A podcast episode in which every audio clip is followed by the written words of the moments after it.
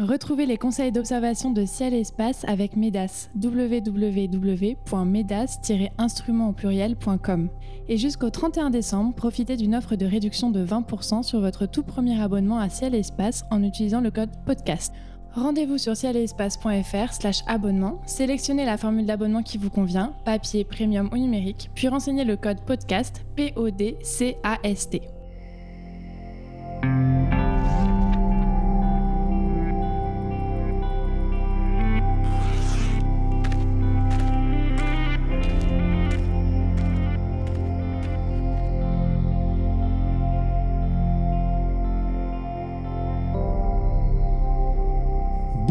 Sur les podcasts de Ciel et Espace pour une nouvelle émission consacrée au spectacle du ciel nocturne.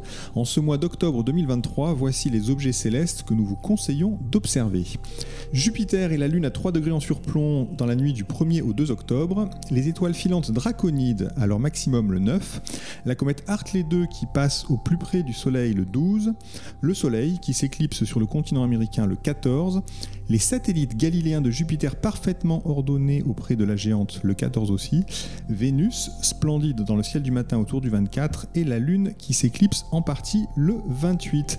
Pour commenter ces rendez-vous, je serai accompagné ce mois-ci par Sébastien Fontaine, fidèle au poste, et par Jean-Luc Dauvergne qui remplace au pied levé, on le remercie, Cyril Birnbaum, à qui on fait de grosses bises, hein, n'est-ce pas euh, Ah Sébastien bah oui, on l'embrasse même s'il n'est pas là, et même surtout s'il n'est pas là. et même surtout s'il n'est pas là, mais il sera là de nouveau le mois prochain.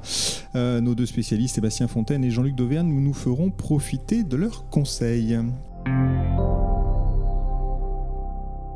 Eh bien écoutez, messieurs, bonjour. Bonjour. Bonjour. Alors on a donc une pensée pour Cyril, mais euh, il sera remis. Ah, il, va bien, il faut rassurer les gens, c'est juste qu'il est devenu inaudible. Voilà, c'est ça, il ne pouvait pas vous parler à la radio et on a essayé en mime sur YouTube et puis finalement ça ne marchait pas. Donc on a euh, décidé pour cette émission de le remplacer, mais on est très content d'avoir Jean-Luc qui se fait rare au micro de CLS. Il faudra revenir un petit peu quand même. hein. Mais avec plaisir. Très bien, Euh, c'est noté. Alors on commence avec la critique, non pas la critique, mais la chronique euh, mensuelle de Sébastien. Vous avez la parole tous les mois pour nous conter une histoire de l'astronomie, une petite ou une grande histoire. Euh, nous sommes en octobre. Quel est le thème de votre chronique ce mois-ci? La chronique, elle va peut-être faire plaisir à Jean-Luc, je sais pas, Gazindi, ça, ça te parle, Jean-Luc? Un peu, mais, Ouais. Ah, mais je suis sûr que tu vas m'apprendre des choses. Oh, je ne sais pas. Alors c'est vrai que quand on parle Gazindi, on pense souvent au cratère lunaire et euh, un peu moins euh, à l'astronome finalement, euh, puisque Pierre Gazindi était un astronome et le cratère a été nommé en son honneur par notre ami Riccioli, on l'a déjà évoqué à ce micro il y a quelques émissions, en 1651 et donc c'était bah, en octobre euh, 1651 que cet honneur fut octroyé à, à. Alors, euh, Gazindi, euh, il est né en 1592, il est mort en octobre 1655. Euh, il est né à Chantercier, c'est pas très loin de Digne, hein, on est dans les Alpes de Haute-Provence. Et c'était un ami de Nicolas Péresque, euh, autre astronome aixois, dont on a également parlé à plusieurs reprises à ce micro. Et donc, c'est un copernicien convaincu. Il entretient d'ailleurs une correspondance avec Galilée, comme d'ailleurs Péresque. Et la légende veut que Gazindi ait eu sa vocation astronomique euh, lors d'observations euh, qu'il faisait la nuit quand il gardait les troupeaux de moutons de ses parents. Euh, D'où ma question encore à Jean-Luc. ta vocation, elle te vient également d'un passé de berger dans les Alpes, non? Ah non, non, pas du tout. Non, bah, Plus du pic du midi. ah d'accord. Mais Et- ça reste la montagne. Oui, puis il y a des bergers aussi hein, dans les Pyrénées. hein. Ah bah complètement, ouais, on, les voit, il y avait même des lamas pendant un temps, euh, si, euh, si je me trompe pas, ça doit te parler euh, Au pic, ouais. également. Ouais. Mm. Euh, bref, toujours est-il que donc voilà, c'est en tant que jeune berger qui euh, il s'est posé des questions en regardant les étoiles. Il va poursuivre tout de même des études à l'université d'Aix-en-Provence, ce cher Gazindi. Il se fait remarquer surtout pour ses talents de philosophe et très vite il passe un doctorat de théologie pour devenir chanoine euh, à Digne, à Digne-les-Bains. Donc la commune, pas très loin de son village natal. Et c'est à partir vraiment de 1618 euh, qu'il va euh, faire des observations, des observations systématiques du ciel avec, euh, avec une lunette. Il va commencer par observer puis étudier les comètes et leurs mouvements. Il va entrer en relation déjà avec l'astronome Joseph Gauthier de La Valette, dont on parle pas assez souvent, puisque c'est un autre ami de Péresque. Et euh, La Valette, eh bien, il est notamment connu pour avoir participé aux premières observations détaillées de M42. Alors je fais un anachronisme à l'époque, M42 on ne l'appelle pas comme ça puisque Messier n'est pas encore venu, mais c'est vrai que la nébuleuse d'Orion a été observé de longue date à l'œil nu et à partir de cette époque à la lunette. Et donc, euh, Gauthier de la Valette est un des premiers à, rendre compte de ce type d'observation. Euh, donc, Gassendi continue euh, à observer de plus en plus le ciel. il popularise également en parallèle des observations toutes les thèses de Copernic et de Galilée. Il observe surtout les mouvements planétaires. Notamment, il fait un travail remarquable autour de la boucle de, rétrogradation de Mars en 1623, euh, puisque je vous rappelle euh, qu'à l'époque, un des arguments forts hein, euh, pour, pour, pour, faire passer l'idée de l'hélocentrisme, c'est justement qu'on peut facilement expliquer les boucles de rétrogradation avec le système héliocentrique et pas le système euh, géocentrique. Donc euh, Gazindi euh, va également observer bon nombre d'éclipses et d'occultations un peu partout en France et même en Europe. Il va faire un comptage assidu des tâches solaires. Et c'est à lui que l'on doit le terme d'aurore boréale, euh, terme euh, qu'il invente euh, pour un ouvrage. Alors le phénomène des aurores est bien sûr connu depuis fort longtemps. On sait que Pline l'Ancien décrit le phénomène d'ailleurs dans son Histoire naturelle paru au 1er siècle de notre ère. Pline l'Ancien, vous savez, c'est ce fameux astronome scientifique savant grec qui est mort en s'approchant un peu trop près du Vésuve lors de l'éruption qui d'ailleurs valut quelques dégâts à, à pays. Euh, et donc, euh, nous avons euh, Gazindi donc, qui va également rendre compte de bon nombre d'observations plus naturalistes. Il va également étudier pas mal la morphologie des flocons de neige. Hein. on est quand même à des études assez balbutiantes à l'époque. Et euh, quand il monte à Paris, eh bien, euh, il va également euh, donner des cours particuliers à la haute société de la capitale. Je pense à des gens comme Cyrano de, Bergerac, Jean de La Fontaine ou encore Molière. Donc c'est quelqu'un qui est bien introduit et dans le milieu scientifique et dans le milieu mondain tout court et dans la philosophie aussi. Et donc voilà comment, de son vivant, eh bien, Riccioli nommera un des très beaux cratères de la Lune de son nom, Gazindi. Très bien, passionnante euh, chronique. Euh, Sébastien, d'ailleurs, ça me rappelle un papier qu'on avait publié dans Ciel et Espace consacré à la carte de la Lune qu'il avait réalisée avec Nicolas Pérez et Claude Mélan. Euh, superbe carte et un article qui m'avait beaucoup plu. Donc, euh, vous pouvez le chercher dans les archives de Ciel et Espace. Et ils avaient fait cette carte des observations depuis la montagne Sainte-Victoire. Donc voilà, une petite pensée pour les Aixois. Euh, c'est le moment de parler de l'actualité du ciel avec le premier, entre, dans la nuit du 1er au 2, une bien jolie conjonction entre la Lune et Jupiter. Alors en pleine nuit, vers 3 heures du matin, notre satellite semble surplomber la planète géante. c'est bien ça la description de ce qu'on va voir, euh, Jean-Luc? Oui, c'est un rapprochement qui est plutôt serré. Il y a seulement 2 degrés entre la Lune et Jupiter, donc c'est à peu près 4 fois la taille apparente de la Lune. Ou alors, si vous voulez vous faire une idée comme ça, euh, deux jours, c'est à peu près la, largeur de deux doigts collés l'un contre l'autre, hein, vu à bout de bras. Donc c'est un rapprochement plutôt serré et ça varie énormément en fait d'un mois à l'autre, dans la mesure où la Lune n'est pas exactement dans le même plan que, le, que, que la Terre et que l'écliptique. Donc elle va osciller autour de ce plan et du coup elle se rapproche plus ou moins des planètes. Donc là c'est un rapprochement qui est quand même très favorable. Donc c'est une belle observation à faire aux jumelles évidemment. Là la Lune est gibbeuse. Donc si on prend n'importe quelle paire de jumelles on va commencer à avoir des cratères et en dessous, on aura Jupiter dans le même champ avec les satellites de Jupiter. Donc même si on n'est pas équipé de télescope, on, a une belle observation à faire. Et puis alors si on est vraiment nul de chez nul en astronomie, c'est aussi une occasion de repérer Jupiter. Elle est relativement immanquable. Jupiter en, en ce moment, c'est ce qui brille le plus dans le ciel, sauf en fin de nuit, il y a Vénus qui se lève. Mais en tout cas, en milieu de nuit, c'est de loin l'astre le plus brillant. Elle est assez haute dans le ciel, donc c'est quand même relativement immanquable. Et un peu plus loin sur la gauche, on peut signaler l'amas des Pléiades qui est environ à 15 degrés des deux astres. Donc ça peut donner des idées de photos, pourquoi pas, pour des gens qui ont, qui ont enfin avec même relativement peu d'équipement. Hein. on a de plus en plus de smartphones capables de prendre des photos des étoiles qui ont des capteurs de, de plus en plus sensibles. Donc on peut aussi s'amuser avec un simple smartphone fixé sur un trépied à, à photographier ce rassemblement. Donc les Pléiades, la Lune et Jupiter dans le même capteur, c'est ça, sur la même image. Alors après, évidemment, si on veut dévoiler les Pléiades, euh, la Lune et Jupiter seront surexposés. mais euh, c'est pas grave, ce sera joli quand même.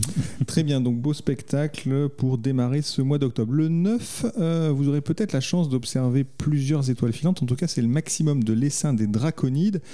Euh, Sébastien, une, question un peu classique, mais Draconides, d'où vient ce nom? Constellation du Dragon, donc grande constellation euh, placée entre la Grande Ourse et euh, la Petite Ourse, faite d'étoiles assez peu lumineuses, mais qui se remarquent assez bien malgré tout sous un ciel assez sombre. donc des, étoiles filantes hein, qui proviennent de la comète Giacobini-Zinner. Alors j'ai cherché un Giacobini, je ne connaissais pas. Michel Giacobini, astronome français. il est mort en 1938 et c'est en 1900 qu'il découvre euh, cette comète qui va être redécouverte 13 euh, ans plus tard, en 1913, donc par un astronome allemand, euh, Diener. Et donc voilà pourquoi aujourd'hui on parle de la comète Giacobini-Diener qui voilà, nous permet chaque année de retrouver cet essaim météoritique. Alors expliquez-nous du coup le, principe finalement. Qu'est-ce qui fait le lien entre ces étoiles filantes et cette comète? Alors les comètes, comme chacun s'en rappelle, sont d'énormes boules de neige sale qui tournent autour du Soleil. Et lorsqu'elles s'approchent de l'étoile, eh bien, elles vont fondre partiellement, elles vont libérer des tonnes et des tonnes de gaz et de C'est là qu'apparaissent les queues cométaires, hein, les queues de gaz et de poussière. Et donc, euh, dans le sillage des comètes, il reste ces fameuses poussières. Et lorsque les poussières entrent en collision avec la Terre, hein, eh bien, euh, vous avez euh, l'apparition d'étoiles filantes en, grand nombre dans le ciel. Donc, on parle parfois de pluie d'étoiles filantes. Et donc, c'est vrai que chaque pluie d'étoiles filantes fait référence à une comète. Euh, donc là, euh, pour, euh, pour le, coup qui nous intéresse, c'est Giacometti Zimmer. Donc on traverse au mois d'octobre, tous les, tous les mois d'octobre, un, espèce de nuage laissé finalement, de poussière laissée par cette comète. Exactement, et une des particularités de ces comètes, de ces étoiles filantes, pardon, qu'on attend donc au début du mois d'octobre, c'est qu'elles sont relativement lentes. Hein. On estime à 20 km par seconde la vitesse de pénétration dans l'atmosphère. Ça peut monter bien au-delà des, des, 100 km par seconde. Donc la conséquence, c'est qu'on peut voir des étoiles filantes bah, durant euh, quelques, quelques millisecondes, quelques secondes, pourquoi pas au-dessus de l'horizon. Pour bien les observer, c'est toujours la même chose. Vous avez les yeux euh, le plus, les plus ouverts sur le ciel, donc pas d'instrument d'observation. Vous êtes simplement euh, allongé sur une chaise longue. Euh, au début du mois d'octobre, on peut espérer encore quelques soirées clémentes. Et donc l'avantage de cette soirée, c'est que la lune ne sera pas gênante. On est en fin croissant, dernier croissant. Donc globalement, pas de pollution lumineuse côté lune. si vous êtes dans un environnement plutôt urbain ou périurbain, évidemment les lampadaires euh, peuvent vous gêner, mais je vous rappelle qu'au cœur des grandes villes, on peut voir des étoiles filantes, y compris au cœur des grandes villes comme Lyon, Paris ou Marseille. Très bien, écoutez, donc tentez votre chance le 9. On passe au 12 avec euh, une comète périodique 103P euh, Hartley qu'on surnomme Hartley 2. Elle passe au plus près du Soleil euh, ce jour-là. Alors il faut l'observer dès que possible et même la suivre tout l'automne car l'Association française d'astronomie organise une vaste campagne de sciences participatives autour de cet objet. Jean-Luc, vous pouvez nous en dire un petit peu plus sur cette campagne d'observation? Oui, du coup, l'idée, c'est de mesurer les variations d'éclat de cette comète qui est. C'est pas une comète comme les autres, en fait. Il y a assez peu de comètes qui ont fait l'objet d'une mission spatiale et elle compte parmi celles-ci. Elle a été explorée par la sonde Deep Impact qui l'a survolée à seulement 700 km. Donc, c'est un objet qu'on connaît bien et puis c'est une comète périodique avec euh, une période de 6 ans. Donc, on a des occasions assez fréquentes de la suivre, de l'observer. Et elle fait partie d'une classe de comètes un peu atypique par son activité, c'est-à-dire que par rapport à la taille de l'objet, l'activité est plutôt soutenue. Donc c'est une, plutôt une belle comète. Alors elle est, euh, là, elle va monter à la magnitude 8, donc c'est plutôt une cible pour les télescopes. Mais si on a un télescope de 200 mm, par exemple, c'est un objet auquel on accède sans aucun problème. Donc là, l'idée de la campagne d'observation, c'est bah, d'être un maximum de personnes à la suivre, à l'observer pour voir ces variations de luminosité qui, il faut le rappeler, le souligner sur les comètes, sont imprévisibles c'est-à-dire qu'on peut prévoir euh, ce à quoi on s'attend, mais dans la pratique, une comète peut dévier du comportement attendu. Il peut y avoir des sursauts d'activité, il peut y avoir des ruptures du noyau. Sur celle-ci, il y a peu de chance. Hein. Elle est connue depuis 1986 et elle ne s'est pas cassée jusqu'ici. Donc, ce serait quand même, on euh, espère qu'elle va traverser ce mois d'octobre. Malchance, ou alors un coup de chance, parce que quand elles se brisent, en général, elles sont beaucoup plus brillantes. Euh, oui, et, puis là, ce sera particulièrement intéressant d'avoir du monde qui l'observe. Mais voilà, en tout cas. Prévoir la luminosité des comètes, c'est un peu comme une prévision météo. Quoi. On a une idée, mais on peut se tromper, donc d'où l'intérêt de la suivre. Et là, la campagne de sciences participatives lancée est intéressante dans la mesure où l'appel à contribution est avec un peu tout moyen d'observation, y compris de l'observation visuelle. Donc même en étant peu équipé, il suffit d'avoir un télescope sous la main et on peut participer à cette campagne de sciences participatives. Toutes les informations, on va les retrouver sur le site de l'Association française d'astronomie. Il y a une page dédiée et surtout, il faut aller sur la, chaîne YouTube de l'Association française d'astronomie. Il y a plusieurs webinaires qui ont été mis en ligne pour donner plus de détails sur euh, comment procéder, comment observer, etc. Voilà, donc si vous voulez participer à cette campagne, euh, bah, précipitez-vous sur le site de la FA, donc afastronomie.fr ou euh, mieux, plus direct, sur la chaîne YouTube de l'Association française d'astronomie. On passe au 14. Alors le 14, la Terre sera gratifiée d'une belle éclipse annulaire de Soleil. Alors malheureusement, elle ne passera pas en France, il faudra être en Amérique pour l'observer. Euh, Sébastien, en deux mots pour nos auditeurs d'outre-Atlantique, et d'ailleurs ils sont nombreux, par où passe l'éclipse? Alors elle va commencer par l'ouest américain pour euh, traverser une partie d'Amérique centrale et finir euh, du côté du, Brésil. Alors c'est la nouvelle lune ce jour-là. La lune va se placer euh, quelque part entre le Soleil et la Terre mais sur Terre, il faut être au bon endroit pour profiter du, spectacle.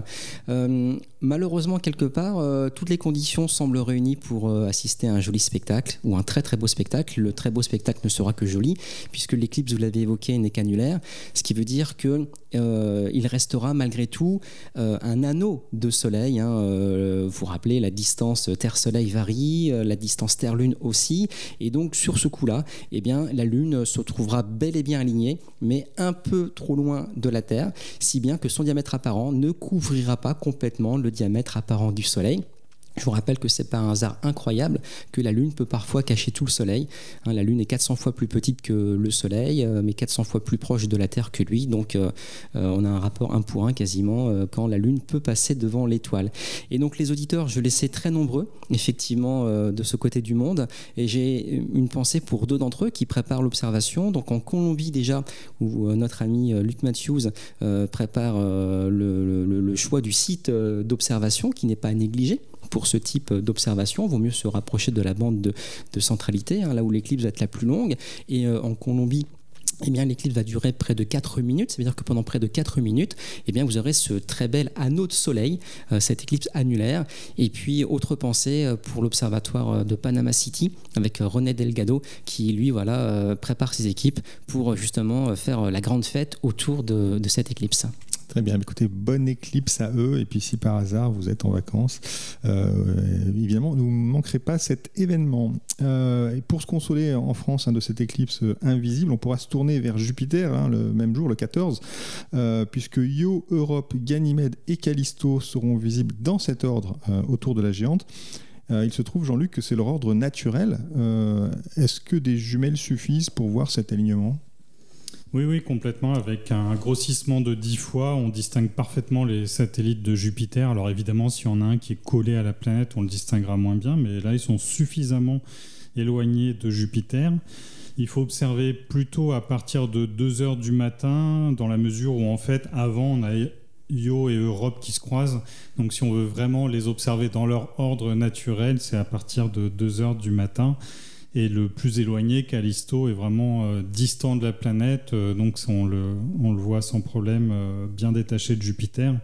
Ce qu'on peut recommander, c'est essayer de se stabiliser au maximum. Jupiter est relativement haut dans le ciel en ce moment, donc pourquoi pas s'allonger dans l'herbe, dans un transat, ou sinon bah, trouver un moyen de se caler. Ça peut être sur une chaise en posant bien ses coudes sur les accoudoirs. Tout ce qui, tout ce qui apporte de la stabilité est bon à prendre, mais même à main levée comme ça, un peu au débeauté, on arrive à voir les satellites simplement on a une image qui tremble un peu et on s'en rend d'autant plus compte qu'on observe des, sources ponctuelles. Et si on a un télescope euh, et si on est bien équipé euh, sur un balcon à Paris et qu'on veut photographier tout ça ensemble, euh, est-ce qu'on peut y arriver, Jean-Luc? Bah oui, oui, bien sûr. donc il faut, pour photographier ces objets, il faut, il faut avoir une petite caméra vidéo il y a de plus en plus de modèles de caméras abordables pour ce genre d'application. Dans les 200-300 euros, on peut s'équiper en caméra performante. La seule chose, enfin, il y a deux conditions après à remplir. Il y en a une qui est d'augmenter la focale du télescope. Nativement, elle est rarement suffisante, sauf quelques télescopes qui sont ouverts à 15, c'est-à-dire qui ont 15 fois plus de focale par rapport à leur diamètre. Mais sinon, il faut essayer d'arriver dans une fourchette de, 15 à 25 en termes de rapport focal sur diamètre. Et puis, euh, puis l'autre chose, euh, bah, c'est attendre que la planète soit bien haute euh, ça, c'est important. En fait, quand elle est un peu basse, on a des phénomènes de, de, réfraction atmosphérique qui vont dégrader un petit peu la qualité de l'image. Mais là, en fait, on a de la chance sur Jupiter depuis enfin, depuis l'année dernière. Elle a bien repris de la hauteur et on est un peu moins soumis à ces problèmes de, réfraction atmosphérique. Et donc typiquement, il faut aussi prendre comment la caméra, euh, vous la faites tourner pendant, je sais pas, 5 minutes. comment, comment techniquement ça se, je dit, vous avez, je crois, publier des, tutos qui expliquent très bien ça, je crois. Sur, euh, oui, sur ma chaîne à moi, il y a pas mal de conseils sur le traitement, la prise de vue, etc. Euh, c'est pas très très compliqué, effectivement. Il s'agit de prendre des vidéos euh, d'une durée. Euh, alors, si on fait le calcul théorique, si on veut pas subir la rotation, il faut pas dépasser tellement 60 à 90 secondes. Mais dans la pratique, les logiciels qu'on utilise derrière pour traiter les images vont euh, compenser un peu le, de le, déplacement des détails autour du méridien central. Donc en fait, dans la pratique, on peut sans difficulté faire des vidéos qui durent 2-3 minutes. Je conseille pas forcément d'aller au-delà, mais normalement jusqu'à 2-3 minutes, ça tient pas trop mal. Et ensuite, effectivement, on va utiliser un logiciel qui va extraire les meilleures images, les recaler entre elles, corriger les déformations de la turbulence, c'est ça le plus important, et puis après, on peut accentuer les détails. Et mais même si on n'a pas de caméra, il faut vraiment pas hésiter à profiter de ce spectacle à l'œil nu. Là, ce qui est bien, c'est de pouvoir facilement avoir les satellites dans le même champ avec un grossissement relativement fort. Et avec une observation comme ça, en fait, on peut s'amuser vraiment à distinguer les différences de luminosité, de taille et même de couleur de chacun de ces satellites. C'est quand même très varié sur Jupiter, entre Europe qui est un peu blanc, Callisto qui est euh, très foncé, Ganymède qui est un petit peu entre les deux, euh, plutôt gris, puis Io qui est franchement euh, orangé. Hein. on le surnomme le satellite pizza là, avec tous ces volcans. c'est une cible très haute en couleur. Si on a un bon télescope d'un certain diamètre de 200, 250 mm et un ciel stable, on distingue très bien la taille apparente de ces satellites. Hein, ça fait vraiment des têtes d'épingle. Donc on peut vraiment s'amuser à apprécier toutes ces différences entre les satellites. Parfait, donc euh, une parfaite euh, soirée pour faire de la, euh, la planétologie ou de la satellitologie, je ne sais pas comment dire, comparée. Alors on passe maintenant à Vénus, autre splendide planète, notamment le 24. Sébastien, vous pouvez nous expliquer pourquoi le 24 Vénus est étincelante. Ouais, elle sera très très brillante, magnitude moins 4,3, parce qu'on est en élongation maximale, élongation occidentale, ce qui veut dire que Vénus sera visible le matin vers l'est, hein, dans les lueurs du Levant, euh, même plus que les lueurs du Levant, puisque là, c'est une belle élongation. Vous savez que les planètes intérieures, donc Mercure et, Vénus, euh, ne s'écartent jamais euh, trop du Soleil, hein, angulairement parlant, et donc sont des planètes qui accompagnent toujours le Soleil dans ses levées et dans ses couchers, et donc deux planètes qui vont se voir tantôt durant plusieurs semaines le soir, tantôt pendant plusieurs semaines le matin.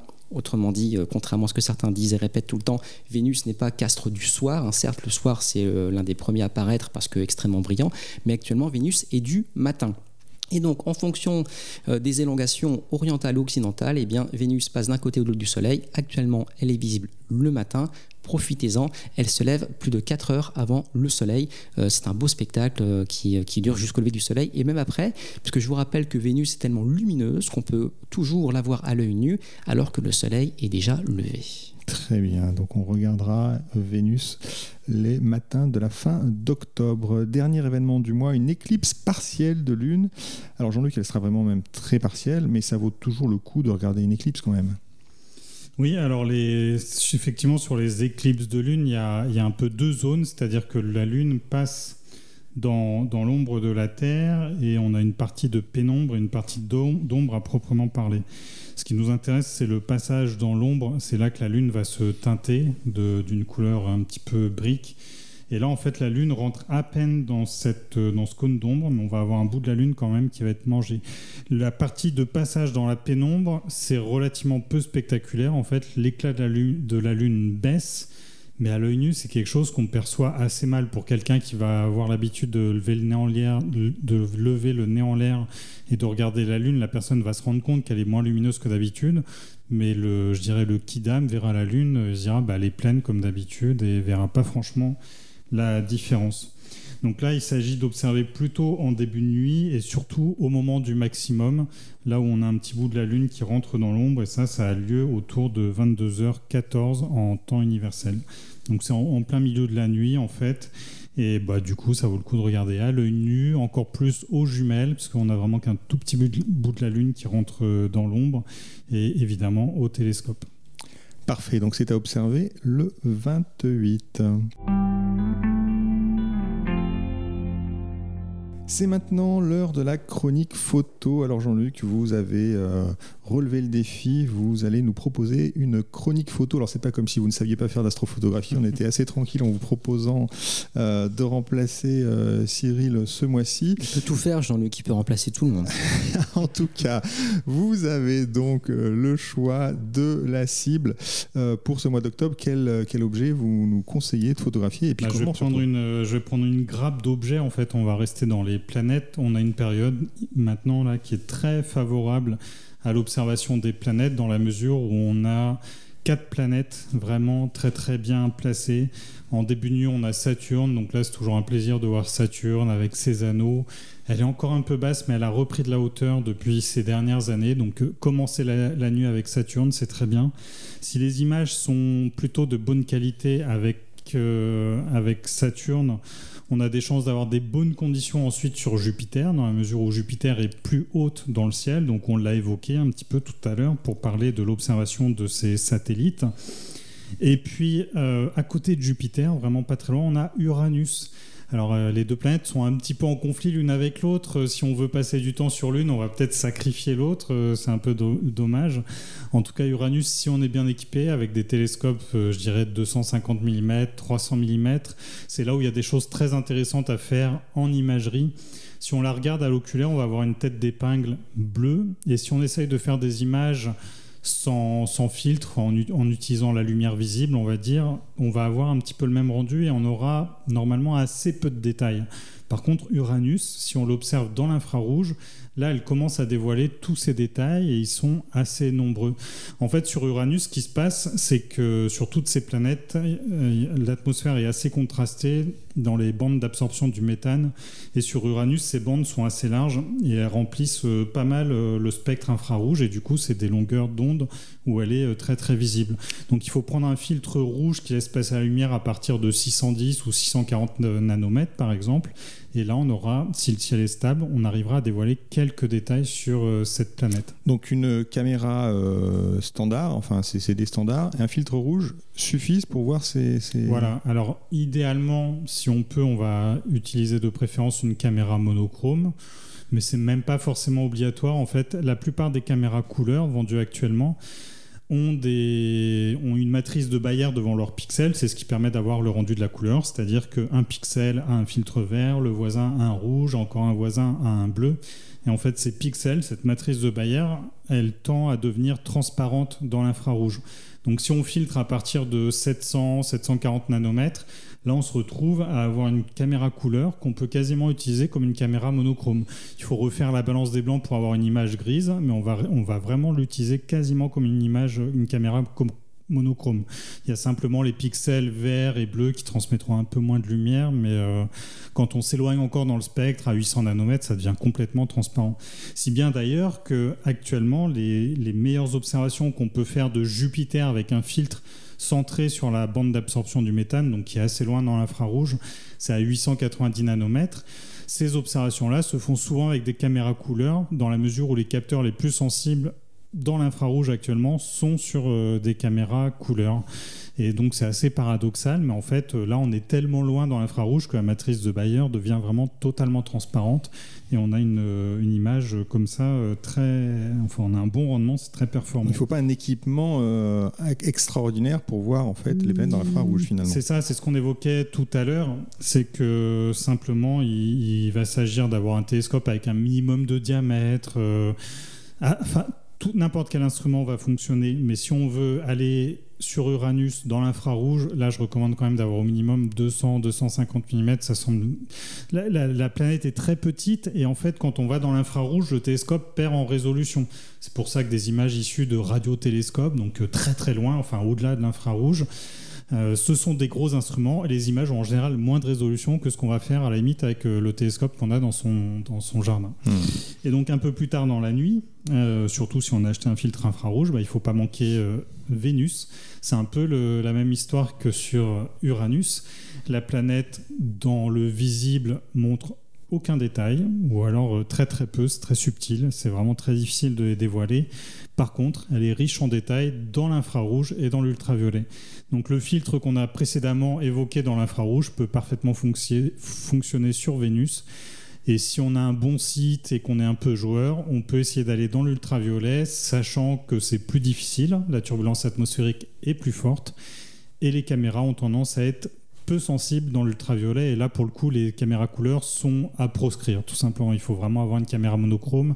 Donc l'ultraviolet, c'est globalement plus technique. Mais à contrario, l'infrarouge tend, les filtres infrarouges tendent à atténuer la turbulence atmosphérique par rapport à ce qu'on a dans le visible. Donc ça, c'est plutôt intéressant. Très bien, bah, écoutez, merci beaucoup pour ce conseil photo multi-longueur d'onde. Euh, on l'aura compris. Écoutez, nous approchons de la fin de cette émission. Euh, Sébastien, Jean-Luc, c'est le moment de dévoiler vos coups de cœur. Je répète à chaque fois cette liste, un astre, un livre, une exposition, une mission spatiale, une manifestation euh, ou une surprise. Hein, c'est à vous de voir. En fait, il faut quand même que ça parle d'astronomie. Vous avez carte blanche, Sébastien, à vous l'honneur. Alors c'est pour mon cadeau d'anniversaire. Ah, c'est quand bah, C'est le 16 octobre. Hein, ah, mais oui, mais bien sûr, le 16 bah, octobre. Évidemment, c'était encore oublié dans les chroniques. Oh là là là là. Ah, bon, c'est tout, c'est tout. Bah, presque une éclipse. Donc le 16, entre la comète et euh, l'éclipse. Oui. l'éclipse, voilà.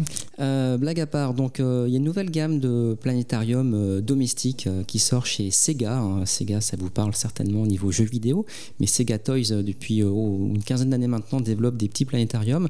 On peut avoir ça dans les chambres de nos enfants pour ne pas dire dans nos chambres, hein, Jean-Luc. Euh, ça marche. bah oui, c'est plutôt chouette. Et donc il y a une nouvelle gamme qui sort avec un rendu du ciel euh, moins flou peut-être que sur certains modèles que moi j'ai pu avoir euh, à la maison.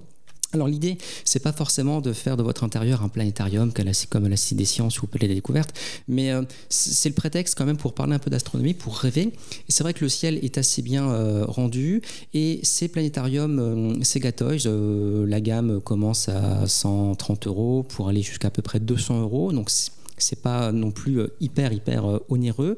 Et donc vous avez un jeu de de, comme de diapositives finalement interchangeables qui vous permet de voir certes le ciel euh, boréal mais également le ciel austral avec ou sans les figures des constellations. Pourquoi pas avoir une vue zoomée sur des galaxies des nébuleuses ou des planètes. Mais je pense que euh, la meilleure option c'est la plus simple et la moins chère c'est-à-dire juste le ciel étoilé. Le ciel est en mouvement vous pouvez euh, ou, non choisir de laisser apparaître des étoiles filantes et donc profiter à loisir et à demeure de plus d'étoiles filantes.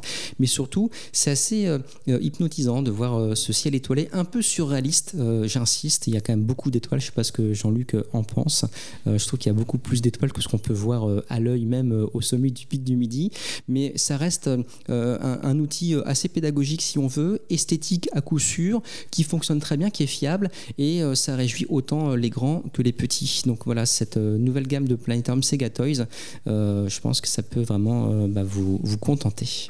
Merci beaucoup pour ce coup de cœur. Jean-Luc, quel est votre coup de cœur? Explore Espace, c'est un festival qu'on organise à l'Association française d'astronomie.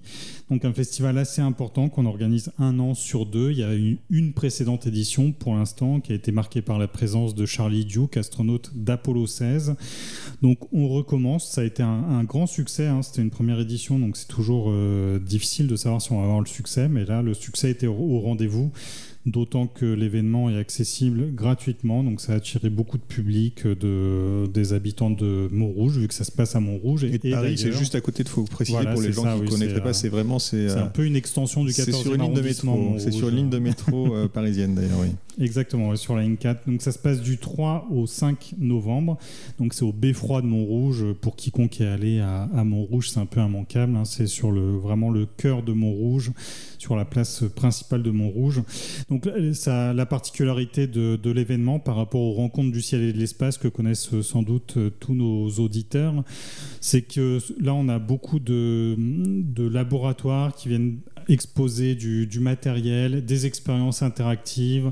Donc il y a tout un espace d'exposition comme ça, euh, vraiment lié à la découverte, à, oui, à la découverte de ce qui se fait au niveau sciences, des expériences euh, diverses et variées, l'occasion de discuter avec des chercheurs, etc.